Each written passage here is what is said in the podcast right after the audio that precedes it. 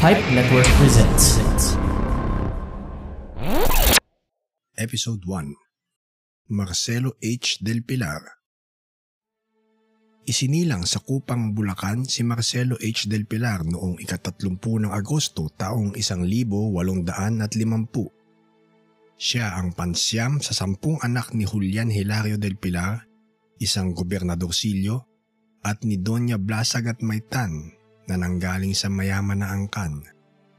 Ang tunay na apelido ng kanilang pamilya ay Hilario, ngunit napilitan silang gamitin ang Del Pilar dahil sa kautosan ni Gobernador General Narciso Claveria.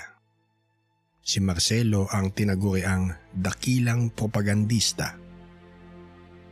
Siya ay nag-aral sa Kolehiyo de San Jose at nakapagtapos ng Bachiller en Artes. Siya ay nag-aral muli sa Universidad ng Santo Tomas, ngunit naudlot ang kanyang pag-aaral matapos siyang ipakulong ng kura paroko ng San Miguel ng kanyang nakaalitan matapos niyang usisain ang napakamahal na bayad ng pagpapabinyag. Kalaunan, siya ay nakapagtapos ng kursong abogasya taong 1880. Si Marcelo ay nakipagsanib ng dibdib sa kanyang pinsan na si Marciana noong Pebreo ng taong 1878. Sila ay nagkaroon ng pitong anak, isang lalaki at anim na babae. Subalit sa kasamaang palad, dalawa lamang ang umabot sa katandaan. Noong ika-isa ng Hulyo taong 1882, isa si Marcelo sa nagtatag ng pahayagang Diaryong Tagalog na kauna-unahang pahayagang bilingual sa Pilipinas. Batay sa salaysay ng Espanyol na manunulat na si Wenceslao Retana, ang unang labas ng pahayagan ay nailathala noong ika-isa ng Hunyo ng taon ding yun. Sa unang labas ng pahayagan, binatikos ni Marcelo ang pagmamalabis ng mga praile at ng pamahalaang Espanyol. Samantala, noong ika-isa ng Marso taong 1888, sinulat ni Marcelo ang isang manifestong may pamagat na Viva España, Viva el Rey, Viva el Ejército, Fuera los Frailes. Mabuhay ang Espanya, mabuhay ang hari, mabuhay ang mga hukbo, palayasin ang mga praile na naglalayong paalisin ng mga paring Espanyol. Ito ay nilagdaan ng 810 katao at ipinresenta ito sa gobernador ng Maynila na si Jose Centeno. Sa taon ding yon, ipinagtanggol ni Marcelo ang obra maestra ni Jose Rizal na Noli Me Tangere laban sa pagbabatikos ng mga pari.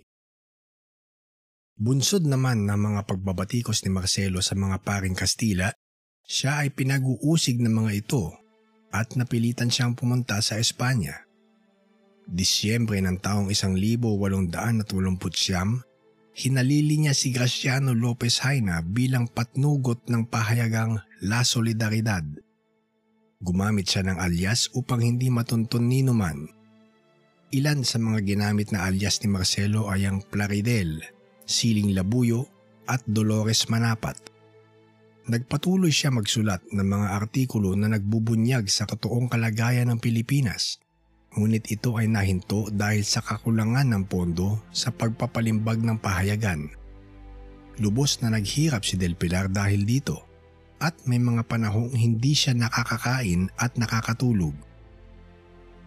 Namatay si Marcelo H. Del Pilar noong ikaapat ng Hulyo taong 1876 dahil sa sakit na tuberculosis.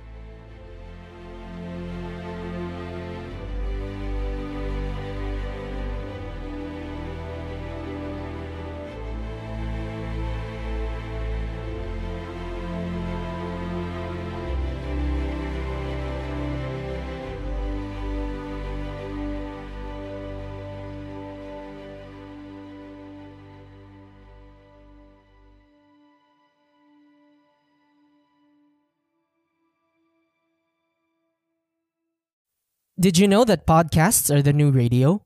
You can listen to your favorite shows anytime, anywhere on demand. Visit the Pilipinas Indie Podcast and Entertainment Network at pipenetwork.co to see our list of shows. And like us on Facebook to get updates on our latest episodes, events, promos, and freebies. The Pipe Network, taking podcasting to the next level.